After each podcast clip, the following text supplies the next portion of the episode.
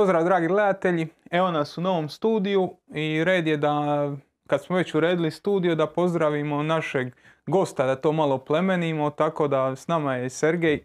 Dobrodošao u novi studiju. Dobar dan e, vama i vašim gledateljima, hvala na pozivu. Bio si u starom, evo sad si tu u novom, šta kažeš, kako ti se sviđa? Pa novije je, s tim da ste ovo sve što imate po zidu preselili sa onog Samo smo preselili, nismo baš puno ulagali, to Da. stoji. Ali dobro, šta, to su lijepe uspomene, potpisani dresovi, tako da isplati se prenijeti. E, evo, tu imamo Kahlinu, imamo Kalika, njih si vodio u, u Gorici. Pa Ovaj bijeli, ovaj bijeli su zapravo ti nam i srede. Sjećaš se još? Tako je, bijeli je, da, potpisan i doneseno sve. Pa dobro, to su pravi momci svi tamo, tako da to nikad nije bio problem. Kalika sam, e, ajde reći, došao je u mom mandatu, ali bio je samo jednu utakmicu, pošto sam ja iza te utakmice otišao iz Gorice, tako da je i meni i njemu bilo žao, ali Kahlina je od samog početka i dobri igrači, dobri momci, evo, traje to i dan danas i ne- nema uopće sumnje da će Gorica uvijek boriti se za Europu i da će uvijek biti, što ja kažem, peti klub. Oni su tu s lokomotivom, najčešće se bore, ali ide to dobro. Evo već četvrta sezona, tako da je dobro. E, ono što sam zapravo htio pitat, evo, tih, kad je došao Kalik, ti 6-0 e, protiv Hajduka na Poljudu, tad, ste zadnji put i bili tu zapravo. E, puno toga je prošlo, bio je taj Maribor, evo sad je, sad je Zrinski. Kad, kad vratite te dvije godine unazad, šta vam se čini? Pa dobro, čini se dobro, čini se, mislim, napreduješ ti sa svakim klubom, e, nadograđuješ sam sebe, puno je iskustva, puno više nego kad sam kretao u Sesvetama, ali ovaj, svaki klub ima e, svoje određene postulate, ima svoju viziju, jer na kraju krajeva trener i provodi nekakvu viziju i strategiju kluba, tako da je to sve usko povezano. Mogu reći da sam od Gorice napredovao u razmišljanjima, u u još više u odnosima sa igračima, sa cijelim klubom, jer e, kao što sam rekao, nadograđuješ se, e, pogotovo Mariboru koji je velik klub za Sloveniju, koji je imao fantastične rezultate, sad su opet se, ajmo reći, resetirali se, opet moraš neke stvari raditi iz početka. E, Onda sam došao u Zrinski. Moram reći da je Maribor bio specifičan zato što smo došli u doba korone. Doslovno smo potpisali, ja sam imao intervju sa, s klubom sa, preko Skype. Tako da treba se uzeti one, kako se zove to, za međužupanije e, propusnice. roaming. Ne, propusnice, propu- da mogu proći kroz Krapinsko-Zagorsku županiju. Ovaj, tako da smo obavili razgovore, došli smo tamo, prvo smo bili u karanteni, onda smo obavljali razgovore s igračima, pa smo trenirali u malim grupama. Pa kažem, ne znate da li će se nastaviti prvenstvo. Eto, to je nekakva e, s Mariborom i sve tamo što se izdogađalo. Napravili, mislim da smo napravili jako dobar posao što se tiče lige, što smo uspjeli osigurati Europu, izašli u tu- Europu i sad čekaš početak novog e, prvenstva gdje si već sve upoznao klubove, ovaj, trebaš e, početi prvenstvo i odgođena su tri kola radi korone. Znači jednostavno previše zaraženi i dođe nam utakmica pretkola Kup UEFA, igrate s Kolerajinom, Sjeverni Irci, onako, a, neću reći, ovako ću reći, nogometni ragbi.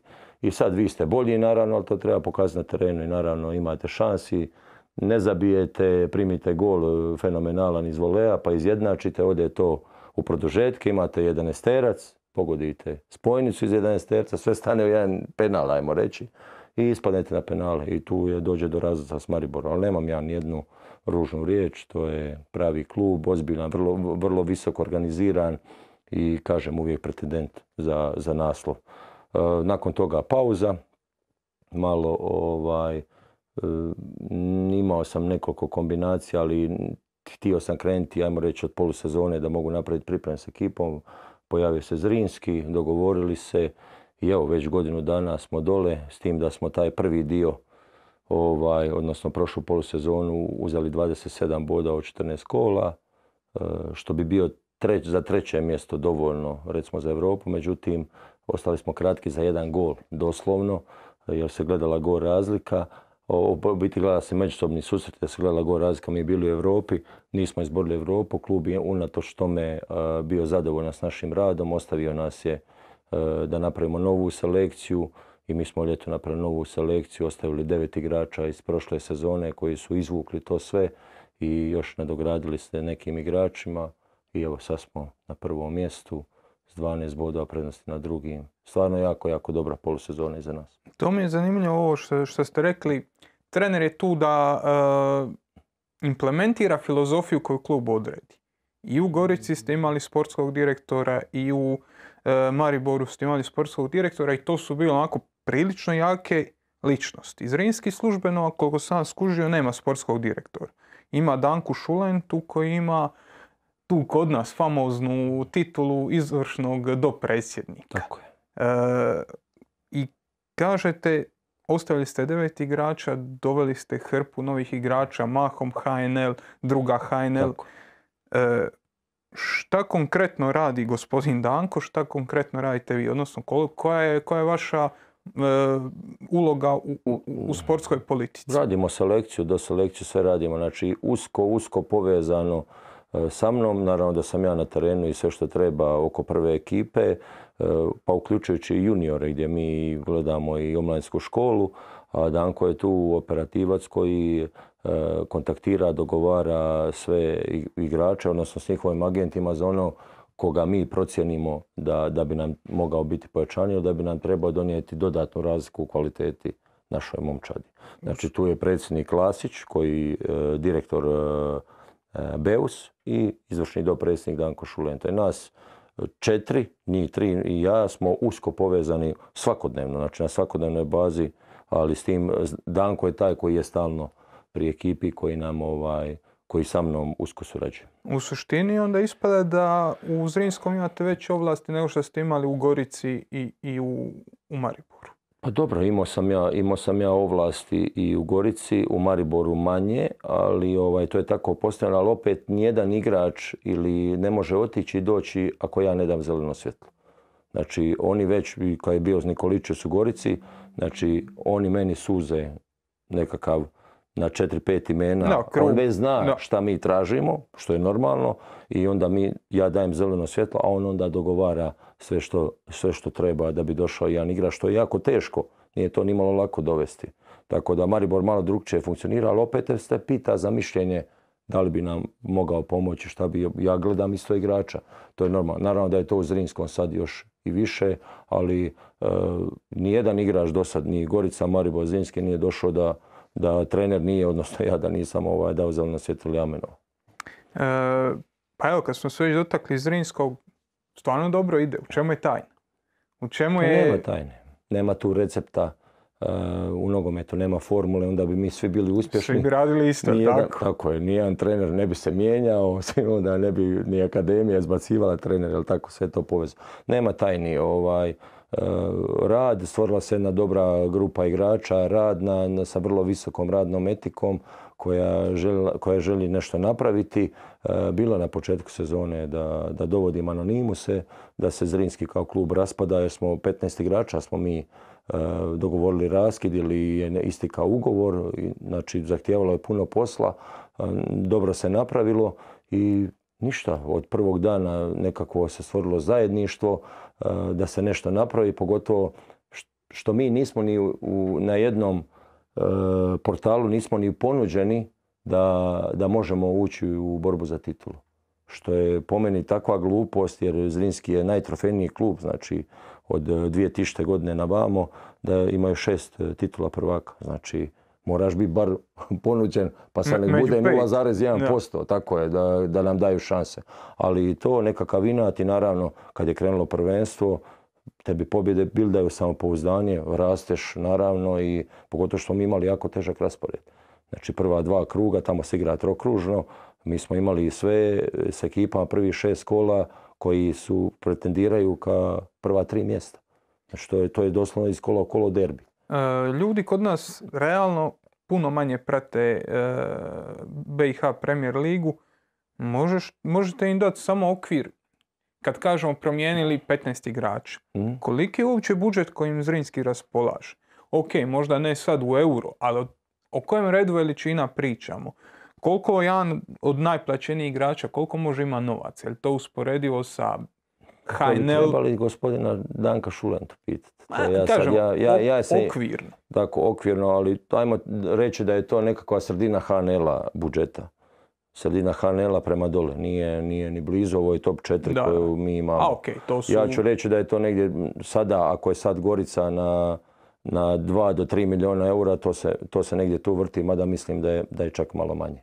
Tako da, može, ima se, mislim, ugovori su dobri, ugovori su dobri s obzirom na državu u kojoj igraš, u kojoj živiš, gdje su puno prošle plaće manje nego u Hrvatskoj i može se lijepo od nogometa živiti i pogotovo danas trebaš biti normalan godinu dana, ja čak kažem šest mjeseci da se neko uhvati i, I da, da ti ideš dolje. Pa to, to ti može biti fenomenalna odskočna daska. E, na kraju krajeva to pitam zato ono, ono se vraćamo na ono, dosta pojačanja je došlo iz HNL-a, donji dio HNL-a do duše, Druga ali iz, iz druge lige. Recimo Juranović, Malek Inušić. da. Tako je. E, pa je. Ja, pa ja sam osobno to tako želio i tražio zato što e, ja to pratim, gledam, e, zato što su to momci koji su u kontinuitetu radili razliku u svojim klubovima i smatram da im je korak naprijed da dođu igrati prvu ligu bilo gdje na svijetu. Znači jako je teško, ja sam imao tri primjera iz HNL-a gdje sam doslovno dogovorio igrače, dogovorio, sve je dogovoreno, treba samo potpisati gdje se oni predomisle ili imaju nekakvu bolju opciju ili im se pojavi iznenada e, opcija HNL-a.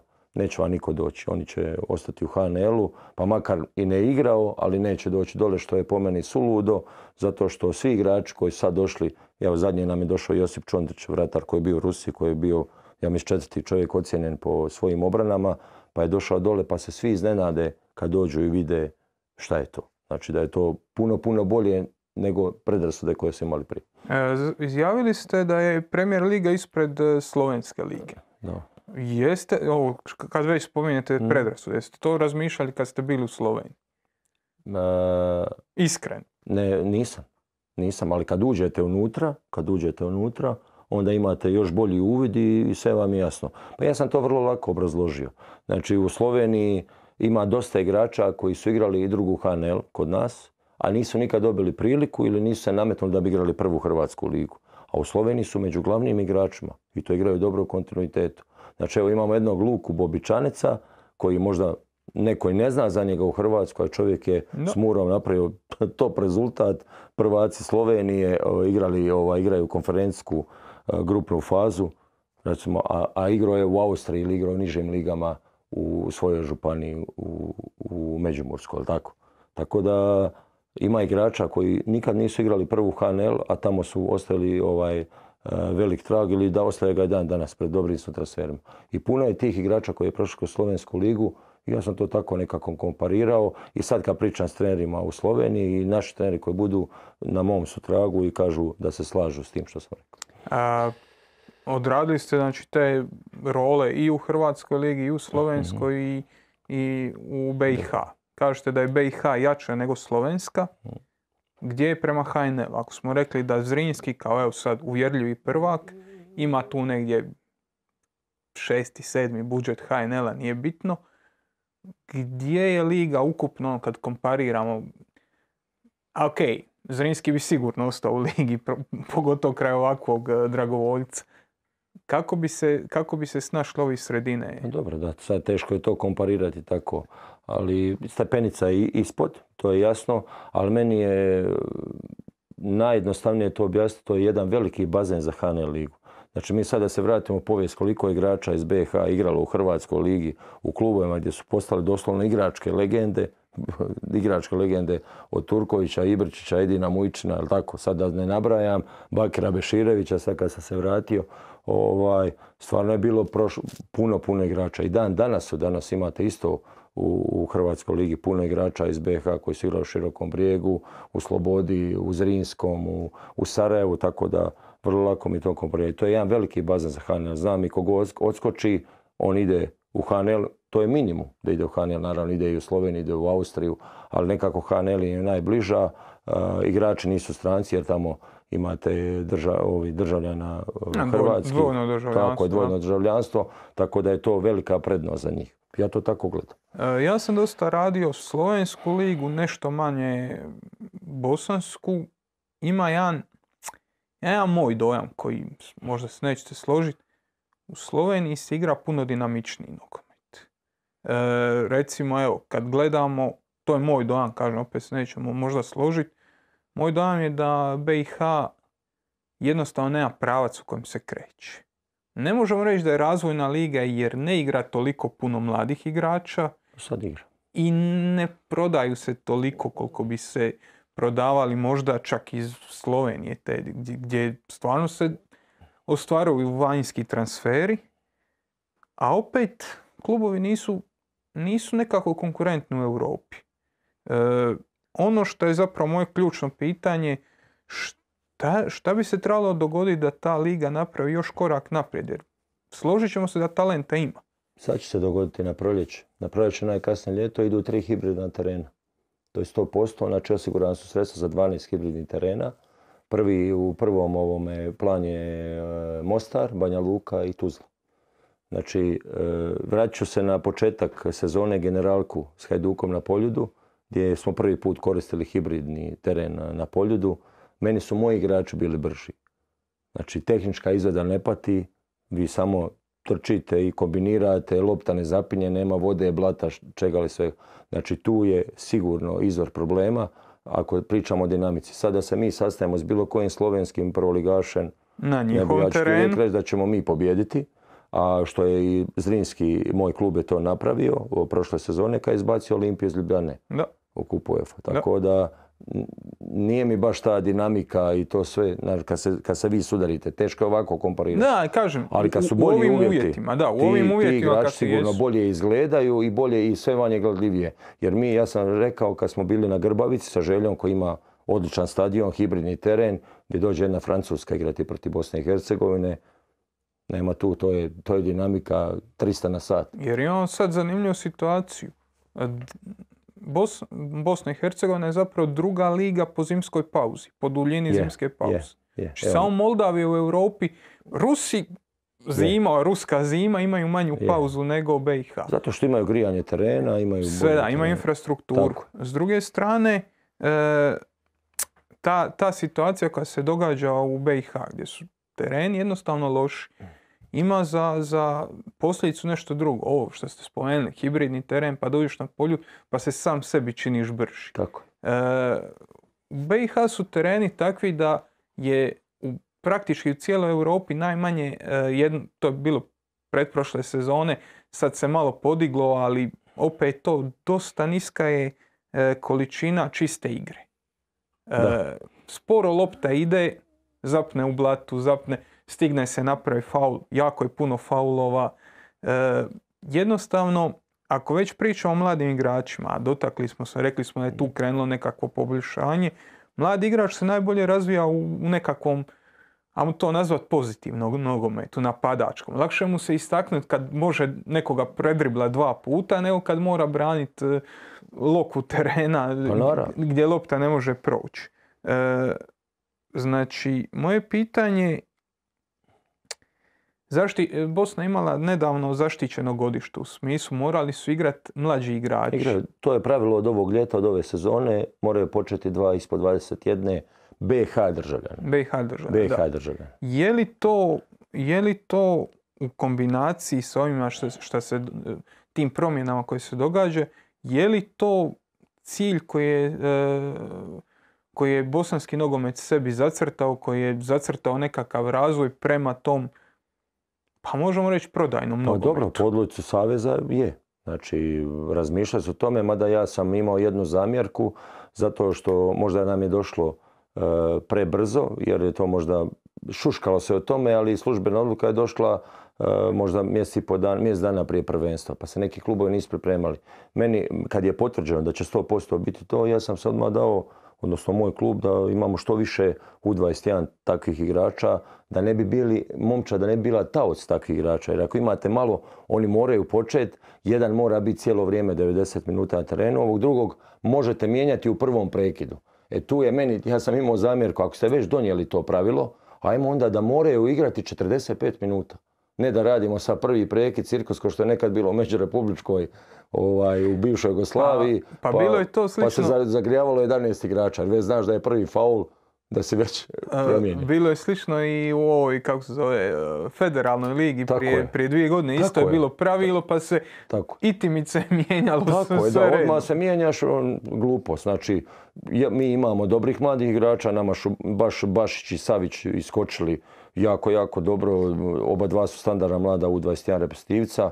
Savić nam je sad bio u Americi sa A reprezentacijom, tako da, da se dobro, dobro su ovaj, iskoristili to pravilo. Ali s druge strane, ja kažem, meni je Bašić, koji je 2002. godište prošle sezone igrao, a nije, nije morao početi. Znači nema to veze ja kako to gledam, bez obzira koliko imaš godina, samo je pitanje da li možeš ispunjavati zahtjeve na određenoj poziciji. Sve ostalo je nebitno. Znači oni su, oni su to dobro napravili, mada, mada ja bi dao da se minimum mora da bi 45 minuta. Ne daj Bože ako se neko ozlijedi, ide mlađi za mlađega i Bog doviđenja. Znači ta- to pravilo je dobro, mada moji kolega nekoliko ovaj, ne sviđa im se jer ne igraju kao najbolji igrači. I ja se slažem s njima. Ja se slažem isto s njima jer prva liga ne bi trebala biti razvojna, ne bi trebala biti razvojna. Sad, zamislite, sad imaš investitora koji ulaže u tvoj klub i sad će ti njemu diktira ko mora igrati. Znači on to gleda s druge, s poslovne strane, da mu igra najbolji igrač, da ima dobar rezultat i da može na kraju krajeva nekog prodati. Jer to je biznis. U Rusiji, u Rusiji se to njihovo zaštićavanje tih mladih igrača pokazalo kontraproduktivno. Kontraproduktivno. Jer Eto, ne znam. igrali, igrali ste nogomet, nogomet je natjecanje. Ako Tako se je. ti ne natječeš i na treningu 5 dana prije utakmice, manje više u 80% slučaja U21 igrač zna kad će startat i jednostavno Tako. gubi se, gubi se taj, taj podrž. Draž natjecanja, da. E, tako da, evo, Ne znam, evo, dosta je igrača skrenulo pažnju na sebe tih mladih. I evo, sad su normalno standardni igrači, ali ne zato što more, pa naravno moraš početi po pravilima, ali oni igraju, ne vadi ih se rano, znači igraju cijelu utakmicu bez obzira ovaj, koliko imaju godina. E, spomenuli ste Bašića i Savić. Tako je. E, oni su standardni igrači, igraju praktički non stop, ali prije, prije, ovoga, prije prvenstva ste prodali Sučića i, e, u Dinamo i, To je sada u ovom prelaznom da, i Čambera u Italiju, Da, Čamber je otišao ljetos. u Veneciju. Tako je. Kako nagovoriti mladog igrača da ostane? Kako ga Pa uvjeriti teško da... nagovoriti kad ako dođu roditelji inzistiraju da se ide. To nijedan klub to ne može na svijetu zaustaviti. Nema šanse. E, Čamber je 2005. godište, jako potentan mlad igrač, otvorila se prilika u Veneciji da napreduje u njihovom sustavu. Naravno, nije nikakav problem, napravi se ovaj posao, dogovor klubova. E, Za Sučića, Sučić je standardan U19 reprezentativac koji je bio s nama, priključen, normalno trenirao. E, Jedino što je meni malo mi je bilo krivo kad smo imali reprezentativne pauze, on bi išao naravno za reprezentaciju, da, da ga još više istestiraš i probaš i sve, ali evo sad smo imali e, dobru ponudu Dinama, isto dijete ide u Dinamo sustav pa da, da proba i taj sustav, nije ništa, on se uvijek dole može vratiti ćeš ga posuditi ili, jer to je jedan jako dobar, jako dobar mlad igrač, šestica, osmica koja je onako e, skrenuo pažnju na sebe i evo baš me zanima, pratit ćemo ga da vidimo kako će se, kako će se razvijati. Mi ovdje imamo još mladog Šipovca koji je 2000. godište, Franka Sablića koji je 2003. godište, koji je prije tri mjeseca igrao juniorski nogomet, sad je odigrao devet utakmica, tako da ima, ima igrača koji ovaj, skrenu pažnju na sebe, kažem, bez obzira na godine, imamo mladog Šakotu, 2004. krilo, ovaj, kojeg smo potpisali i 2004. mladi Prskalo koji je najbolji strelac i bio je prošle sezone u kadetima, prvaci su bili sa ove godine, su isto prvaci na polusezoni ovaj, sa juniorima koji isto daleko najbolji strelac, tako da ima tu materijala i kažem, e, lakše im je doći, ali s druge strane opet moraš moći ispunjavati zahtjeve bez obzira koliko imaš godina. E, to je Zrinski, ali svjedoci smo da u ostatku lige i nije baš toliko dobro stanje. Pa ne mogu, mogu sad ovako izvana, znam da Rudar Predor ima jako mladu momčad, da, imaju mladu. 7 ili 8 u prvih 11. Uh, Tomo Ivković je ubacio, u mislim u želju ubacio. Tomo Ivković napravi jako dobar posao sa željom s obzirom na cijelu situaciju koja se događa se u i oko da. kluba, tako je. I htio ne htio morao si staviti te momke, evo, koji su neki skrenuli pažnju na sebe, koji su odigrali jako dobru polosezonu i ja od njih očekujem da ovu sad proljetnu budu još bolji. Zato što imaju iskustvo, već znaju šta ih čeka, tako da Borac je doveo dosta mladih igrača, tako da Sarajevo. Tako da ima, ima tamo materijala sad ko će dobiti priliku, ko će iskoristiti, ali kažem, moraju početi dvojica. To im je najveća, najveća prednost. Najveća prednost. Znači, kad us- u- iskombiniramo to i činjenicu da sad dolaze ti novi hibridni tereni gdje vidimo koliko je to u HNL-u napravilo razliku, Naravno, 2018. HNL je u konstantnom porastu. koliko, koliko je to utjecalo na razvoj tih mladih igrača, a zapravo imamo jednu drugu zanimljivu situaciju, to ste već spomenuli kod, e, e, kod Sučića. Igrač se uvijek može vratiti. Na kraju krajeva i Bilbija je igrač koji se vratio u, u u BiH nogomet s iskustvom negdje izvani, nije se baš vani snašao, vratio se natrag i radi razliku.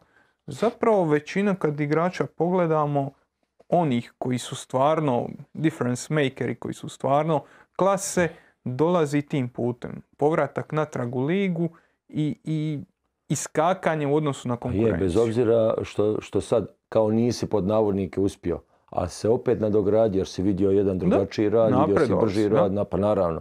I zreliji si, pa nije isto otišli s 18 godina vani i sa 29. Pa nije to isto. Životno iskustvo je čudo koje tebi uvijek, koje kažem, nadograđujete. Ovaj, što se tiče Bilbije, e, to je dijete borca koji je ponikao u borcu, pa je otišao jako mlado u Vojvodinu, pa se vratio, pa je otišao u Sarajevo, bio prvak sa Sarajevom, pa je otišao u Split. Ali sad, došao si u Split koji je u raspadu tada.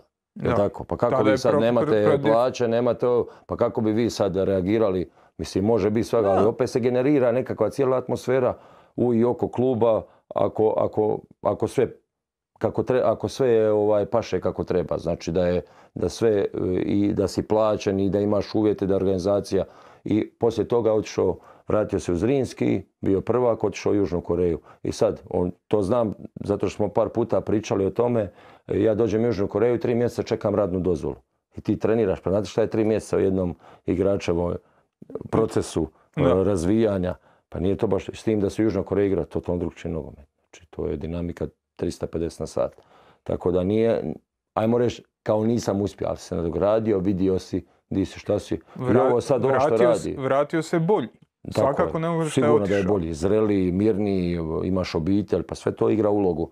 I sad ovo on što radi u BH ligi, pa evo navedite mi jednog igrača a, u ovoj regiji koji ima takvu statistiku u bilo kojoj ligi. No, definitivno Znači 22, 22 zadnje službene utakmice, 22 gola. Šta ja imam više komentirati, treba li ovo, treba li ono, pa ne, ne trebam ja ništa. Samo ukucaj tamo i sve ti biti jasno. Zapravo moje pitanje gdje sam išao s tim je kako simulirati tim mladim igračima da dobiju ne isti, ali dovoljno sličan podražaj bez da idu vani.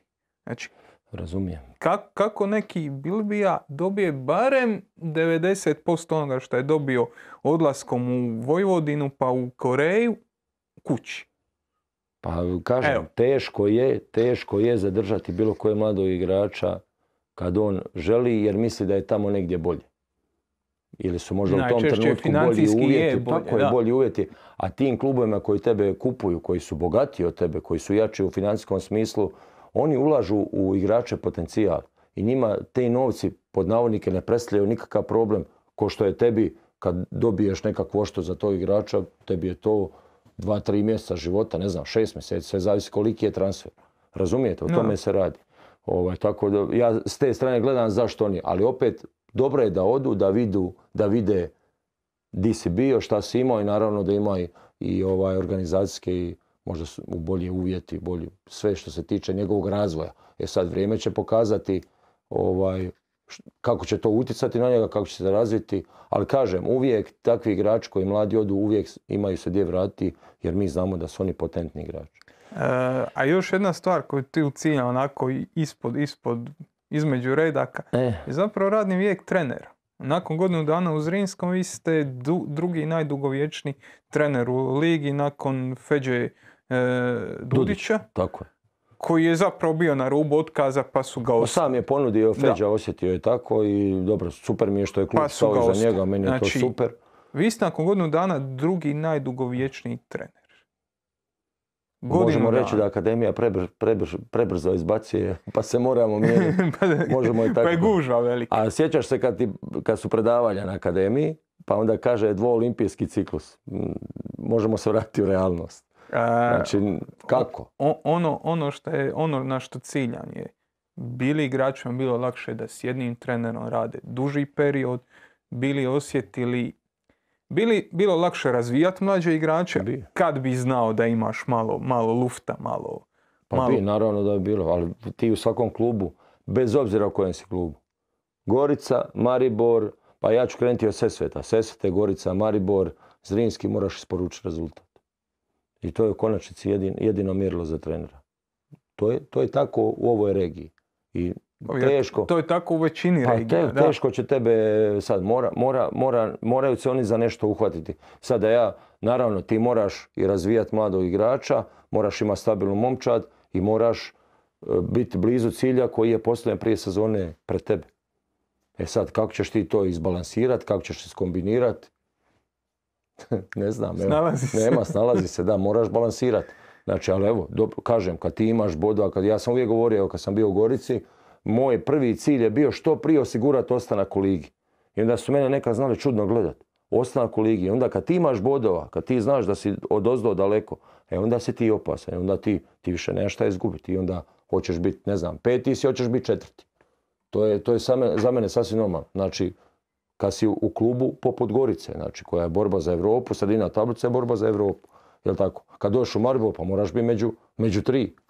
Pa moraš biti među tri. Znači moraš imati izlaz u Europu. Tako isto sa Zrinski. Pa naravno da hoćeš titulu. Naravno da da. hoćeš titulu, ali opet među tri je dobro, imaš Europu. Sad daj Bože da svaku sezonu budeš prvi. Ali ima i ostali klubovi koji isto streme ka toj poziciji. A, još jedna zanimljiva stvar kod BiH trenera je velika stopa stranac. Selektor je stranac, ali ovaj put baš pravi stranac. Da, Ivajlo, je. E, treneri su često stranci.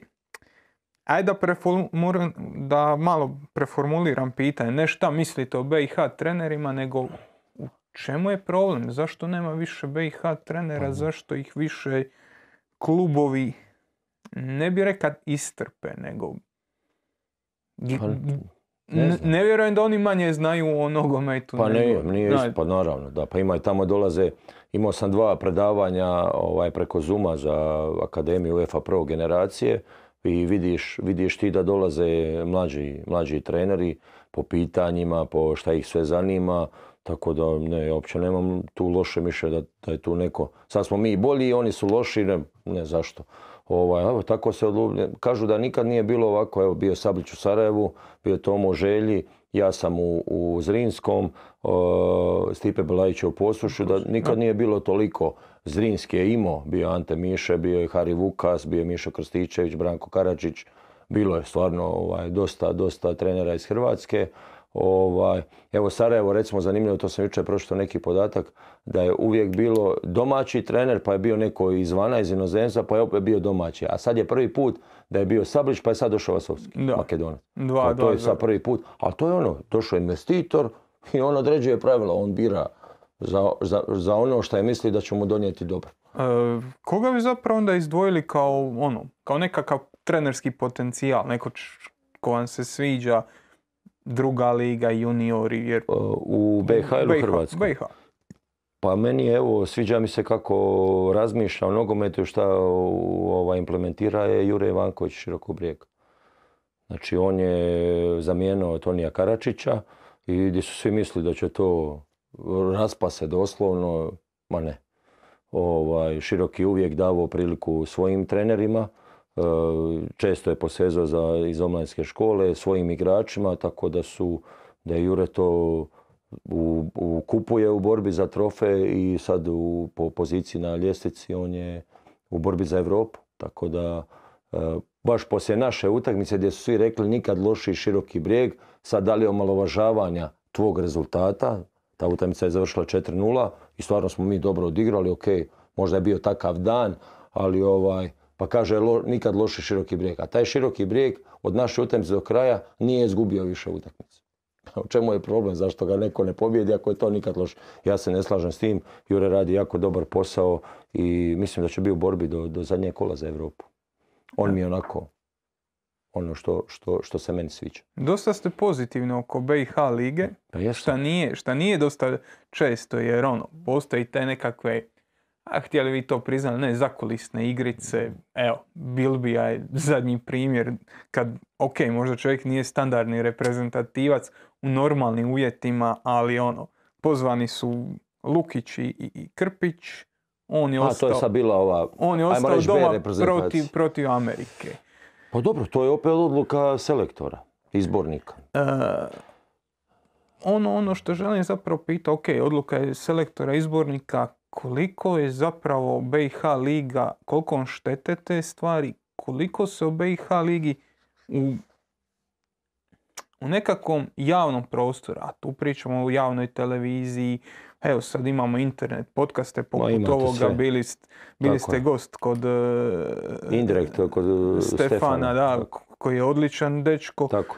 i stvarno, koliko se zapravo, ono što je moje pitanje, koliko se zapravo popularizira a, nogomet kroz takve forme u BiH, koliko tu još ima puno potencijala i koliko te neke stvari koje se ipak događaju, koje nisu baš standardne u zapadnoj Europi, recimo taj slučaj Bilbije i sve što je to povezano, koliko to šteti razvoju nogometa, jer Pa Puno, puno teže je biti pozitivan kad vidiš nešto tako i kad vidiš da je dečku nanesena nepravda koji Pa To ponavlja. se sad cijela država tako ovaj, tog je mišljenja, zato što dečko na terenu radi Jer je ta nepravda očita, to, to se Tako ne je, može to se ne može. ignorirati. Znači ja sam samo rekao, recite mi samo jednog e, igrača koji je u svojoj domicilnoj, odnosno domaćoj ligi najbolji strelac, a da nije poznao reprezentaciju.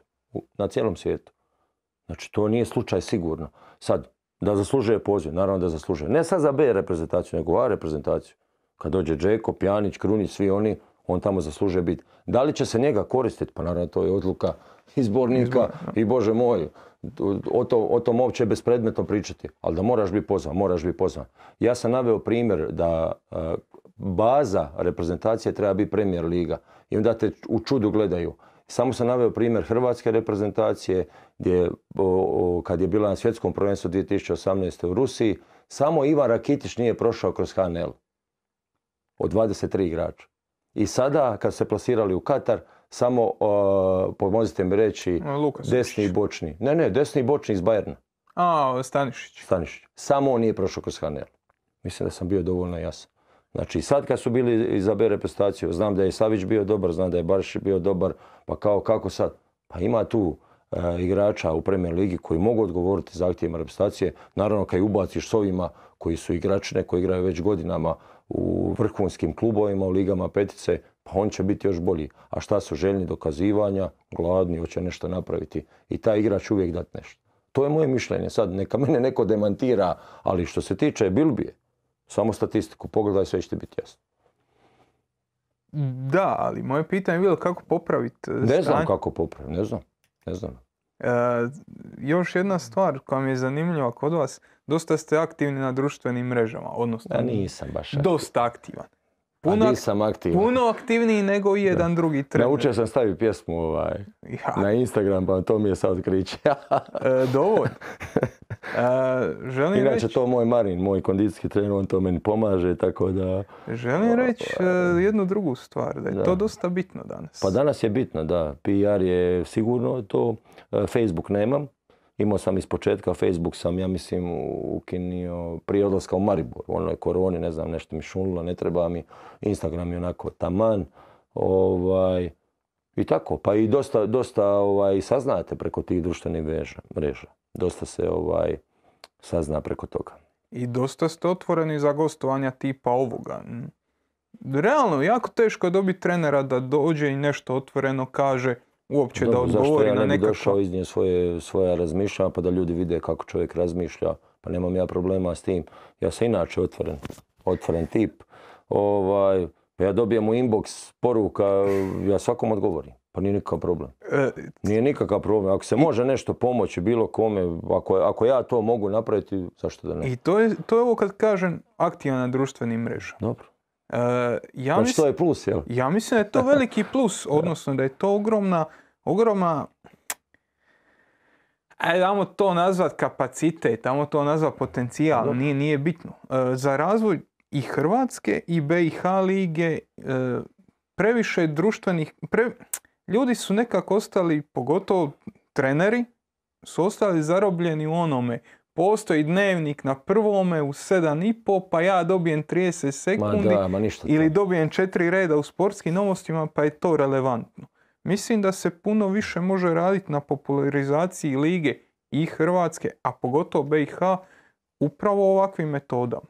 E, Pa to koriste i klubovi, pa evo, ja znam da smo stavili tri ili četiri gola, primjera je bilo od, od, od vratara, otvaranja igre, preko, znači da protivnik ne dotik- dodirne loptu, da ti imaš 14-15 dodavanja, na kraju zabiješ gol, pa znaj, ja to znam, ono, proslijedi, pa stavim na svoju priču, pa znam da mi puno prijatelja kaže, pa moguće da ovo kod tika taka ovo, da, da se, pa čak i po ovakvim terenima gdje nekad nije teren baš ravan i ne znam, pada 15 dana kiša, pa naravno da je teren e, mekan i da je jako teško igra po njemu, ali da se mogu odigrati neke stvari da se vidi da, ajmo reći da nešto radiš, da imaš određene automatizme i normalno e, prezentiraš sebe, svoju ekipu i svoj rad u konačnici i to ljudi vide. To je, ovo, ako neko i ne prati, pa iš zaintrigiraš. Mada moram priznat, mi od kad smo došli dole da e, sad u razgovorima kako je sad bila i kutija šibica, pa puno ljudi sretneš, dosta ljudi gleda. Dosta ljudi prati, naravno imate arene, Arena, sve prenose, to je, to je velika popularizacija sporta i sport klub i arena i HNTV, da ga ne zaboravimo, to svi gledaju. To svi gledaju, znači ti možeš pogledati. Pa ja gledam e, i Slovensku ligu i e, Srbijansku ligu, sve gledam. Kad uhvatim, ako sam kući, pa pogledam da vidim šta to tamo, šta rade treneri, šta, kako su klubovi, pa naravno. Pa sve ti je dostupnije puno nego, nego prije. E, I to su zapravo nekako te, te stvari na kojima bi i treneri trebali raditi, ali i savezi. Pogotovo savezi. E, mi, ovo za, za, za hibridne terene, ovo za, za mlade igrače koji dobivaju priliku, koji igraju, to bi savezi trebali reklamirati, doslovno reklamirati, pričati o tome, forsirati te priče, jer evo, nismo se dotakli suđenja. Suđenje je jedno od najprizemnijih, a opet najočitijih stvari. Suđenje, ako deset puta e, pričaš priču o suđenju, svih deset puta će ona zvučati isto. Pa je, ali ja sam mišljenja da su suci tu radi igrača, radi klubova, da nema njih, klub, klubova igrača, ti ne bi imao kome suditi. Znači, trebaš biti maksimalno posvećen, trebaš probati biti pošten.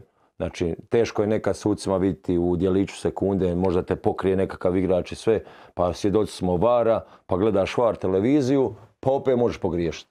Možete u toj nekom stresu, strci, mo- mo- možeš pogriješiti. Meni je bitno da ja ne vidim da je neko tendenciozan, da mi od prve sekunde, ja vidim u pet minuta šta će biti. Igrao sam nogomet, pro- prošao sam sve i svašta, od prve lige do županijske lige. Znači, ne možeš me baš tako valjat, ali ako vidim da neko namjerno sudi nešto, onda ja ću tu reagirati. Naravno da ima situacija kad ja reagiram u utakmici, a to je meni predaleko, a ti si uvjeren u nešto, vidio si ili želiš ti da to tako bude, ti pogriješiš. Ja idući put kad sretnem tog suca, ja kažem, prijatelju, ispričavam se, izvini, molim te, ja sam pogriješio. Meni to nije nikakav A problem. koliko zapravo se često dogodi da stvarno bude... Ali nisam, sad sam, nekako sam puno mirniji sada, ne znam. Valjda to dođe, S ali bude, bude nešto, ono, izgleda mi da je 100%, a onda pogledam snimku i vidim da, da nisam bio ni blizu. Znaš, i onda ja kažem, fulo sam. Fulo sam. Miran s 12 bodova prednosti. Pa dobro, no, normalno, pa nije uvijek 12 bodova prednosti, nije uvijek 12 bodova prednosti, ali bilo je kad smo mi lovili Tuzlu City koja je 4 boda, koja igra dan prije tebe pa pobjedi, pa su oni na 7 bodova ili 6 bodova, pa ti moraš pobjediti. To je isto psihološki, trebaš ti pripremiti momčad na to. Nije to baš tako, ali kažem, događaju se greške kako i mi igrači, treneri, svi mi griješimo, ali kažem, bitno je da nema ten- tendencije. A ima li tendencije? Pa ja ne mogu reći za sebe. Ja sam sad imao famoznu utakmicu u Banja Luci gdje su e, prikazali offside iz nekakvog kuta, kornera, pa naravno da je offside, da je zaleđe. Pa to se vidi iz aviona. I šta bi ja sad trebao davati izjavu i komentirati to? Pa šta imam komentirati? Sve mi je jasno, hvala lijepo, čestitam na pobjedi i ideš kući. I to je tako. A sve ovo ostalo, ništa, ja ne mogu stvarno reći, bude, bude i za tebe, bude i protiv tebe, sve se to iznivelira kroz cijelu sezonu. Čovjek zadovoljan savezom, zadovoljan sucima, za nema čime nije zadovoljan.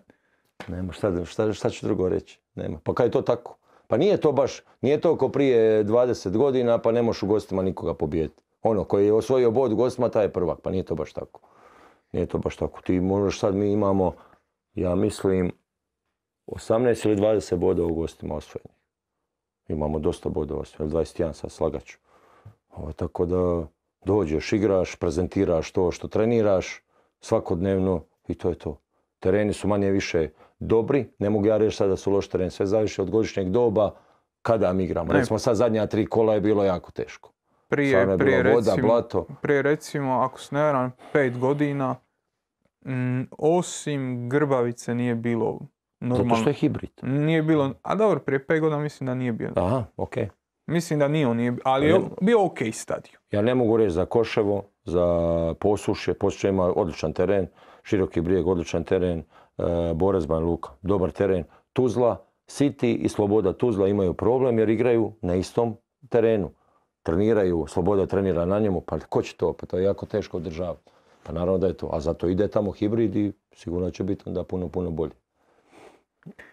E, jedne stvari se još nismo dotakli, a to se ne može nekako preskočiti. Šta je bilo s Dinamo? Pa ništa, Šta- šta Dinamo se je dogodilo? U Maksimirskoj 128, šta se dogodi? Ništa. E, Ništa, bili bilo je ja- jako blizu, naravno da bilo je razgovora, ozbiljnih razgovora, međutim e, ja sam htio da se klubovi dogovore, da, ovaj, da dobijem zeleno svjetlo od svog kluba, klubovi se nisu dogovorili, moj klub želi da ostanem e, ovaj, još da odrađujem svoj ugovor, pošto ja imam ugovor do 2023. godine, i tako ja nisam htio forsirati ništa lomit preko koljena jer se to u mojoj igračkoj karijeri kad sam god to napravio obilo mi se o glavu. Onda imate i to životno iskustvo i onda ovaj, kad vidim da sam ja 2017. bio u Sesvetama, a sad sam bio, ajmo reći, na pragu Dinama, gdje ćeš bolje? Ne može, ne može ljepše. Treba završiti posao u Zrinskom, odraditi svoj ugovor dokle god to ide, a ako dođe nešto na ljeto ili dalje, pa sigurno da će se naći ovaj, kako izaći iz ugovora. Kažem još jednom, ja sam htio da, da se klubovi dogovore, da bude sve kako treba, a ne da idem navrat na nos. Neću, ovaj, kažem, zato što mi se to u prošlosti nije pokazalo dobrim. Inače, i to je to, to, to, to je točka, ajmo reći da stavim točku na tu priču, ovaj, ali da sam zanimljiv, da sam interesantan, to stoji i kažem, ja sam tek počeo, ima vremena. E, to, to da se Dinamo i Zrinski nisu dogovorili, samo, samo još jedan dokaz da Bosanska liga raste. Pa raste, Ako se. Pa Dinamo i dobro. Zrinski ne mogu Pa nije, pa ja dogovoriti. kažem, nije, pa to je ono što ja kažem. Ja sad kad igrača, kad pričam s igračem koje želimo dovesti u Zrinski, ja prvo moram ti objasniti gdje, gdje dolaziš. Znači šta je to da ne smiješ pocijeniti, jer puno igrača pocijenilo BH ligu, pa su se izgubili, pa su nestali sa scene. Znači moraš doći i baciti se na glavu i 120%. 120%. Znači Zrinski je velik klub, ozbiljan klub koji uvijek e, cilja titulu, minimum Europu, znači moraš igrati dobro, moraš pobjeđivati u kontinuitetu, ljudi koji vole nogomet, imamo odlične navijače, fantastične navijače koji su naša snaga, koji su doma i u gostima uvijek s nama, Znači, to moraš respektirati. Ono što je najminimalnije što ja tražim, moraš dati sve od sebe. Znači, ali ne vidim razloga zašto ne jedan profesionalni igrač ne bi dao sve od sebe kad je to tvoj posao. Da, kad je Znači, kad neko mi kaže, da. on je dao sve od sebe, pa šta bi on trebao? Ne razumijem. Pa zato smo plaćeni. I ja moram davati sve od sebe i ti moraš davati sve, sve da bi mi išli u jednom smjeru, da bi, da bi isporučivali dobre rezultate. E, sad smo rekli, e, ide se prema kraju sezone. Mhm. E, Koliko je točno kola? ostalo? 14 kola još do kraja, jer se tamo igra trokružno, znači imamo još tri kola drugog kruga i onda I- ide Bergerova tablica, prvi 12, drugi Da, da. 11 i još 11 kola. E, znači kad to završite, 12 bodova prednosti daje prilično komotnu situaciju za, za proljeće. Koji su dalje ciljevi? Jer, evo, Nema konkretno, cilj je prvo osvojiti naslov. osvojiti nas. To je broj jedan, tu nema opuštanja, to smo pitali milion puta. Ne, mi, ovo je ozbiljan klub, mi smo ozbiljan momčad sa ozbiljnim stožerom i želimo, želimo nastaviti tamo gdje smo stali sad zadnje kolo 19. Ovaj, zato što smo svjedoci prošle sezone gdje je Sarajevo bilo prvo s 13 bodova prednosti nad borcem koji je bio peti i mi smo bili šest isto bodova smo imali. Tako je, tako 46, da. 40 45, mi smo imali i Borac 32 boda. I Borac je i na kraju bio prvak sa 67 bodova. Tako I- da sve je I jasno. Velež je bio, I Velež je bio treći, da, da, drugi je bilo, drugo Sarajevo. Drugo Sarajevo. Velež je bio treći, mi Široki smo bili s 59. Pele 6-1, mi 59 Široki. I mi gori međusobni skor. E, zašto- Tako da zašto- pušemo na hladno. Zašto pitamo planove? Zato što se vrlo brzo u nogometu stvari mijenjaju, a baš ciljajući na, na, na tu situaciju od prošle godine. Bili ste u, nakon Gorice, realno otkaz u Gorici vam nije naštetio. E, Mm. dobili ste posao u, u Mariboru koji je jako dobar. Završilo je kako je završilo, Bože Da, moj. sam imao najbolji prosjek bodova u zadnjih 10 godina u Mariboru. 2,08 što poslodavci jako, jako najviše to gledaju. Kažu oni trofeji, ok, Da, da. ali prosjek bodova je jako važan zato što ti pobjeđuješ. Jer on pobjedi. donosi trofeje Tako je, znači dugom. 2,08 i to su slovenski novinari izračunali da sam ja zadnjih 10 godina najuspješniji trener Maribora. Što je meni bilo onako malo glupo, zašto? Zato što je tu Darko Milanić koji je čovjek ima 12 trofeja i to je najbolji trener Maribora u njihovoj povijesti. Tako da je to meni malo bilo smiješno, ali dobro. E, kažem, šta, šta želim reći? Znači, dogodio se taj Maribor i Maribor je ipak uzrokovao da se više ne može, da se mora uzeti korak, e, korak dolje. Korak dolje, da. Realno. Tako, Zrinski tako, je bio korak dolje. Tako, tako, tako E, ispada. Tako ispada. E, Ali s druge strane nisam se bojao otići u Zrinski što bi, možda bi neko ne bi prihvatio to. Ne bi išao u BH ligu, ne bi, ja nisam uopće ti predrasuda. Znam gdje idem, na kraju krajeva ja sam rođen u Mostaru, od mog tate je cijela obitelj je iz Mostara, tako da ja znam točno da je to je moj mentalitet. Znači, takav želim, si. želim ono što, A, do čega Ajde, baš ajde. kruži nekako Kružiš, da dođe. da, nikako da A, isporučiš. Europa. Znači, kad sad, ako završite sezonu po planovima, ako se to odradi, dolazite u situaciju da zapravo vrlo, ajmo reći, nikad lakše e, Zrinski neće pre, prezimiti u Europi. E, ako budete prvaci, otvara se situacija, otvara se situacija da igrate kvalifikacije za ligu prvaka, pa se tu ne prođe, ali se ide u kvalifikacije za Europsku ligu, pa se ni tu ne prođe, ali se otvara dalje mogućnost repasaža za... Ima. Ima raznih varijacija. e, Broj jedan je osvojiti naslov. Sad pričamo kad bi bili prvi. E, Prvo pretkolo moraš proći i onda imaš drugo pretkolo. Ako ga prođeš, ti imaš osiguranu konferencijsku ligu. Da. Ako ga ne prođeš, igraju onda gubitnici te lige prvaka opet i opet možeš ući. Kaže, ima, ima nekoliko varijacija. To je realno vrlo izgledna Realno, situacija. zato i pravimo momčad, e, zato niko evo i ne želi otići. Još ćemo dovesti vjerovatno dva igrača.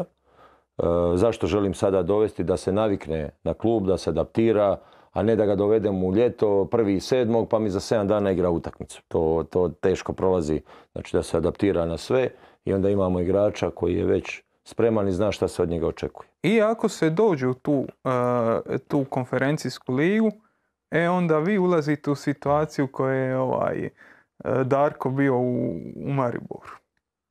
E, kakva je situacija tu? Šta rekli ste, 12 trofeja. Je, mojih 2,08 bodova. Je to puno, ali imam 12 trofeja. Pa naravno. Tako će ovo biti. Imate titulu, ok, ali imate i Europu, ako se dođe do Pa da, pa to bi bilo I fenomenalno. to onda vas diže iznad ostalih i to potvrđuje da je e, Zrinski bio baš velika oskočna daska. Ono što se meni ovako sa strane nameće kao najveći zapravo izazov je korona.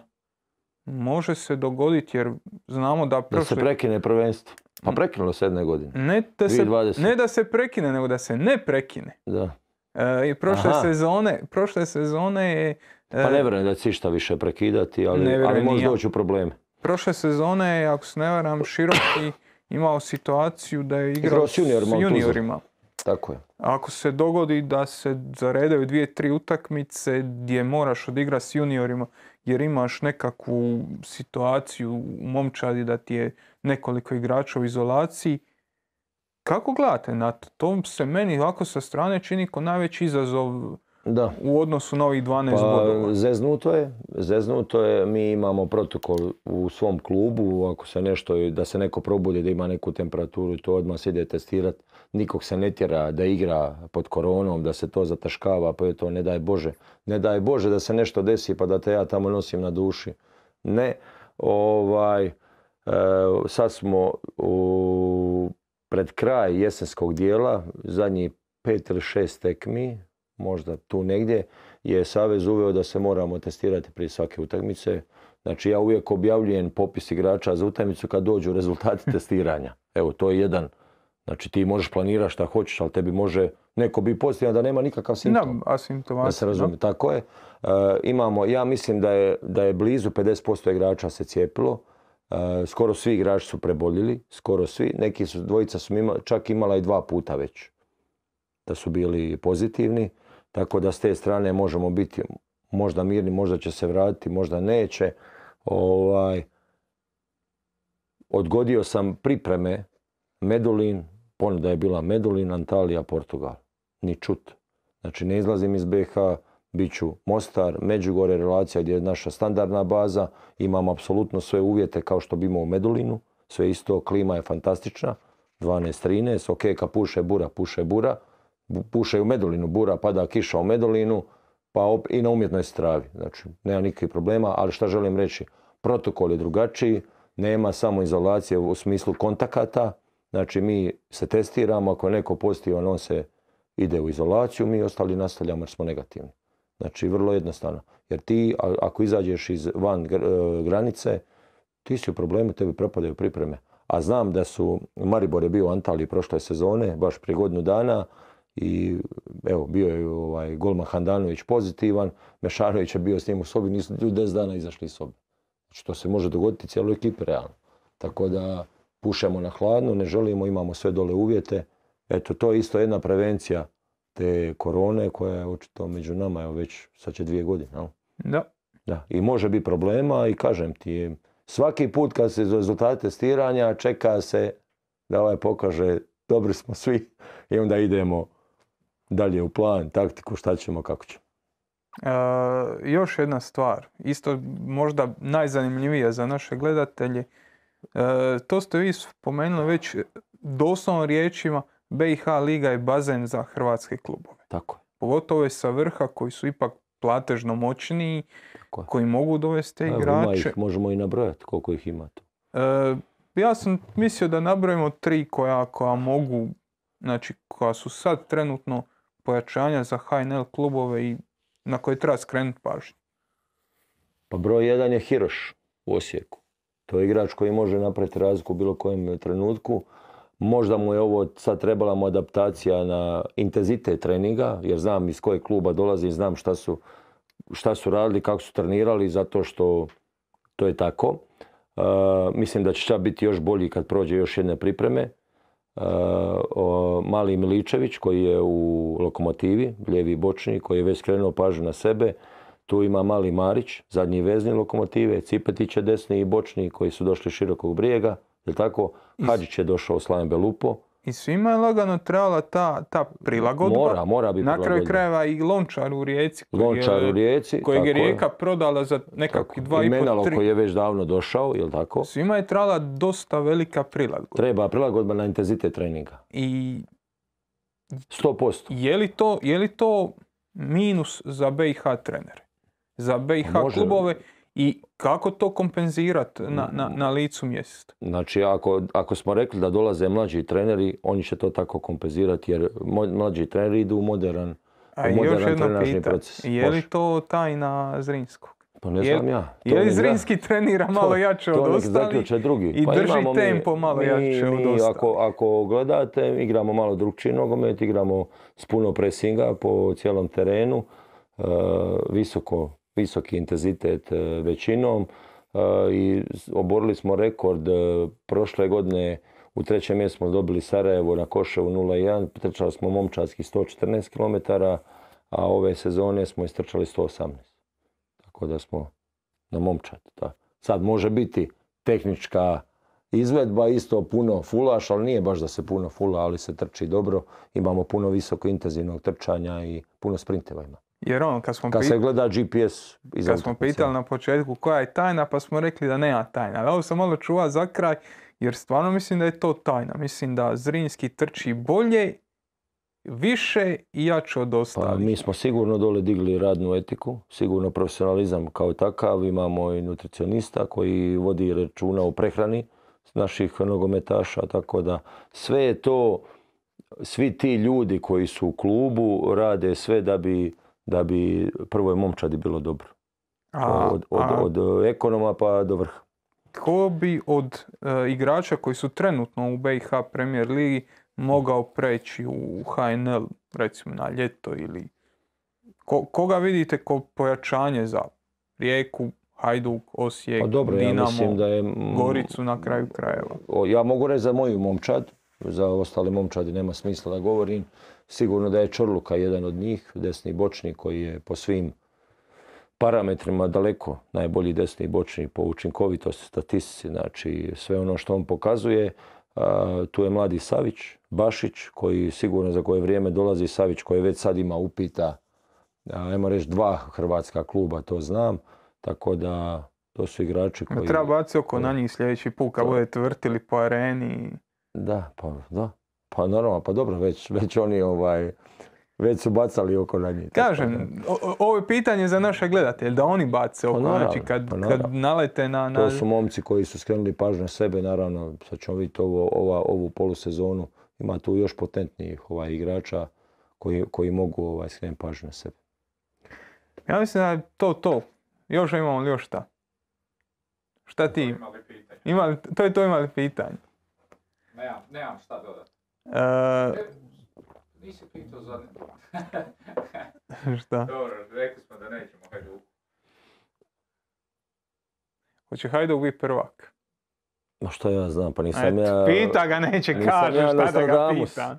Neće bi, ne znamo će biti prvak, ali će biti jako zanimljivo proljeće. E, imali ste, U to imali, smo svi uvjereni. imali ste generalnu probu protiv Hajduka Je.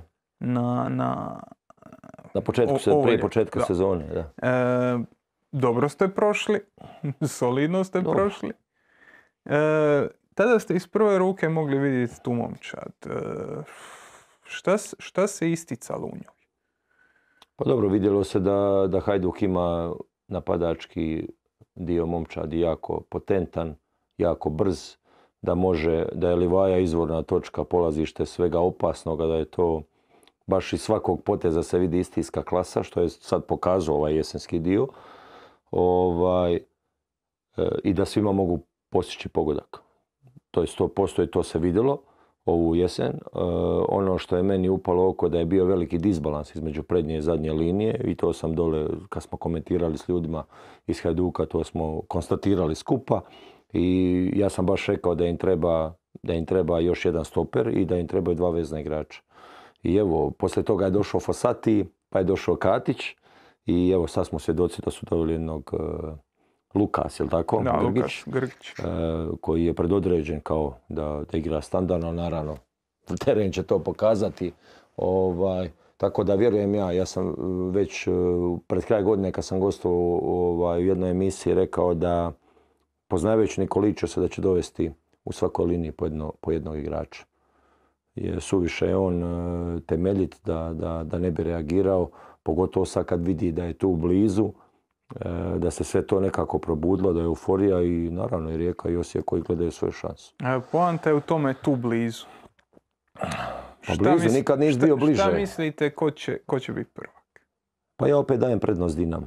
Dajem prednost Dinamu iz razloga što ljudi naučili su na taj pritisak pobjeđivanja, kontinuitetu pobjeđivanja i imaju odlične Na kraju igrače. imaju najveću kvalitetu. Pa imaju, pa, pa imaju, samo su bili doslovno razvučeni na tri fronta, pa nije lako igrati svako tri dana, a uvijek se očekuje da si odličan, e, prezentacija da ti je vrhunska i da pobjeđuješ. Nije to baš tako, to će se vidjelo da su neki igrači onako izraubani, potrošeni, ali sad kažem, evo imaju dvije utakmice sa Seviljom, kup se ispao, tako da sav fokus će biti na prvenstvo i kao takav dajem Ima im daleko najveću prednost. dajem njima prednost. Na kraju krajeva imaju i bodovnu Da. prednost. da će biti lako, neće, ali kažem, zato što su svi ostali osjetili da, da su blizu, nisu nikad bili ovako Jel tako da su poravnati? Da, da je Plus Dinamo i Hajduk da imaju utakmicu manje, kluba derbi da. na poljudu. Tako da, bit će jako zanimljivo pratiti.